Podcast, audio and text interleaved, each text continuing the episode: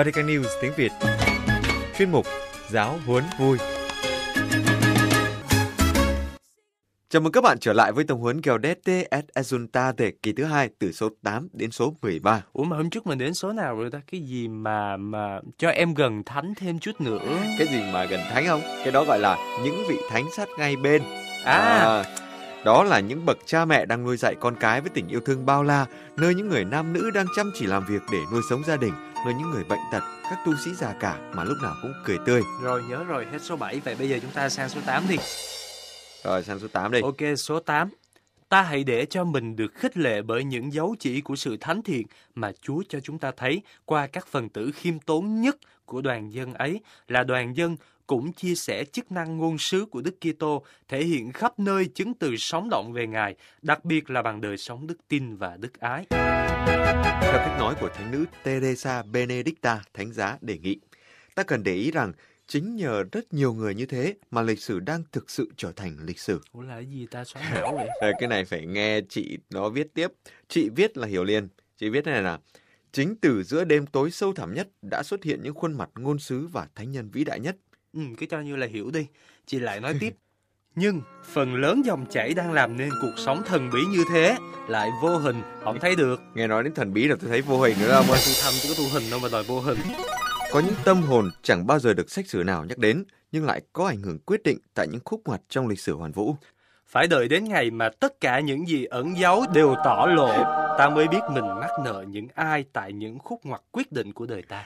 Ờ, đến đây mới hiểu được một tí đó. Hiểu sao nói thử nghe. Hiểu đây nào. Có những thánh nhân âm thầm đến nỗi, đến nỗi khi tất cả đến gặp Chúa rồi mới thấy họ vĩ đại. Wow, ghê không? cái Ghê này không? gọi là Ngọa hổ tàng long. Wow. Ừ, vậy là hết số 8 rồi, mình qua số 9 đi.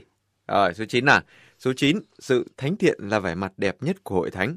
Thế nhưng, ngay cả bên ngoài hội thánh công giáo và cả nơi những môi trường rất khác biệt, Chúa Thánh Thần vẫn làm nổi bật lên những dấu chỉ của sự hiện diện của Ngài để giúp cho chính các môn đệ của Đức Kitô. Thánh Gioan Phaolô II nhắc nhở chúng ta rằng việc làm chứng cho Chúa Kitô ngay cả bằng việc đổ máu đã trở thành một gia sản chung của người công giáo, chính thống giáo, anh giáo và tin lành.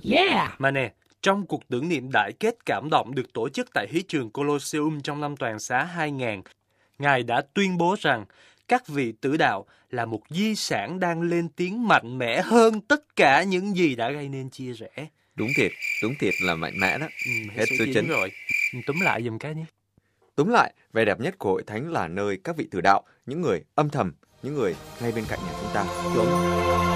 Đi vào mục mới thôi. Ok, mục mới. Chúa mời gọi. Số 10.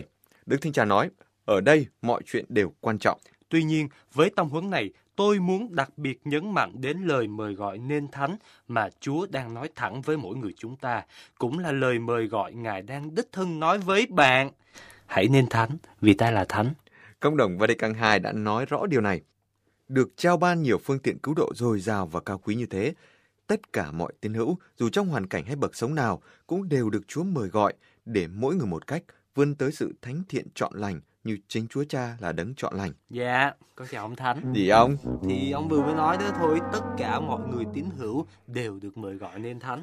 Đúng rồi, cái đó gọi là người người làm việc tốt, nhà nhà làm việc tốt. Tốt nhưng mà tốt nên thánh, người người nên thánh, nhà nhà nên thánh, toàn dân nên thánh. Nhưng mà nhưng mà nha, không phải là đồng loạt đâu ông. Số 11 này hay nè. Số 11, công đồng nói, mỗi người một cách. Chúng ta không thể nản chí trước những mâu gương thánh thiện có vẻ như không thể đạt được. Có một số chứng từ có thể hữu ích và gợi hứng cho chúng ta, nhưng không phải là để chúng ta sao chép, vì sao chép lắm khi còn có thể dẫn chúng ta đi sai con đường riêng mà Chúa có ý dành cho chúng ta.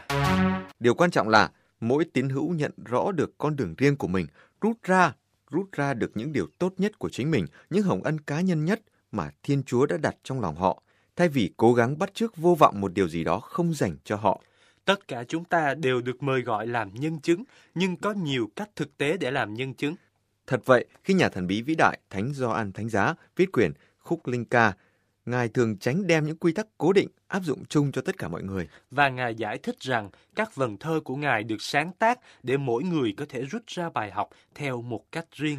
Vì sự sống của Thiên Chúa được truyền cho kẻ thì cách này, người thì cách khác. Ủa gì mà nãy giờ đọc tùm lum quá vậy? Túm lại là nói gì? Tóm lại là không rập khuôn, không sao chép và nên thánh theo con đường riêng. Em ơi, con đường em đi đó, con đường em theo đó. Tôi tôi tôi ông nội, tôi xin em? ông, tôi xin ông. Hay nói cách khác, ở trên cái thế giới này không có máy sản xuất thánh hàng loạt. Rồi, tiếp số 12. Giữa những hình thức khác nhau ấy, tôi xin nhấn mạnh rằng tài hoa nữ giới cũng nổi rõ trong những phong cách thánh thiện đậm nét nữ tính và cũng là những điều cần có để phản ảnh sự thánh thiện của Thiên Chúa trên trần gian này. Ừ, có vẻ Đức Thánh Cha mình đề cao chị em phụ nữ cách ra mặt luôn ha. Ừ, cô bạn gái mình mà nghe được Gì câu ông này có bạn chắc gái hả?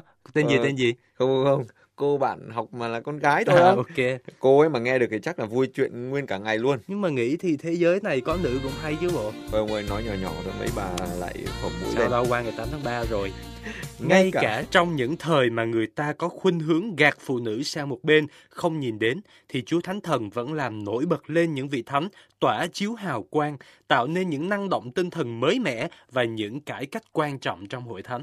Ta có thể nhắc đến Thánh Hildegard thành Bingen, Thánh Brigitta, Thánh Catarina thành Siena, Thánh Teresa thành Avila, Thánh Teresa thành Lizia.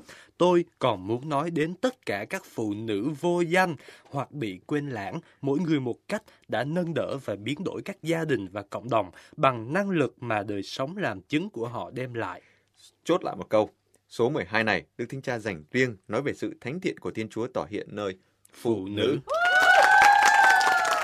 Nhanh nhanh rồi hết giờ ông ơi. Ok, số 13. Điều ấy phải đem lại phấn khởi và phải khuyến khích ta dâng hiến tất cả và ôm lấy kế hoạch có 102 mà Thiên Chúa đã muốn cho mỗi chúng ta từ muôn thuở. Trước khi cho ngươi thành hình trong dạ mẹ, ta đã biết ngươi. Thôi bây giờ ông túm lại chúng tôi cái đi. Nhà bao việc. Các thánh nữ là khuôn mặt thánh thiện của giáo hội. Ừ. Trong đó có các vị tử đạo, những vị hiển thánh và cả những người vô danh, những người âm thầm hy sinh cho chúng ta mỗi Và ngày. chính những người mẹ, những người chị của chúng ta là những vị thánh thực sự ngay sát bên cạnh chúng ta. chuẩn. Quý vị và các bạn vừa cùng với Vatican News nghe tông huấn Gaudete et Exsultate về lời mời gọi nên thánh trong thế giới hôm nay từ số 8 đến số 13. Thanh xuân như một ly trà, nghe xong tông huấn mới là thanh xuân. Hẹn gặp lại quý vị và các bạn vào thứ năm tuần tới. Xin chào và hẹn gặp lại.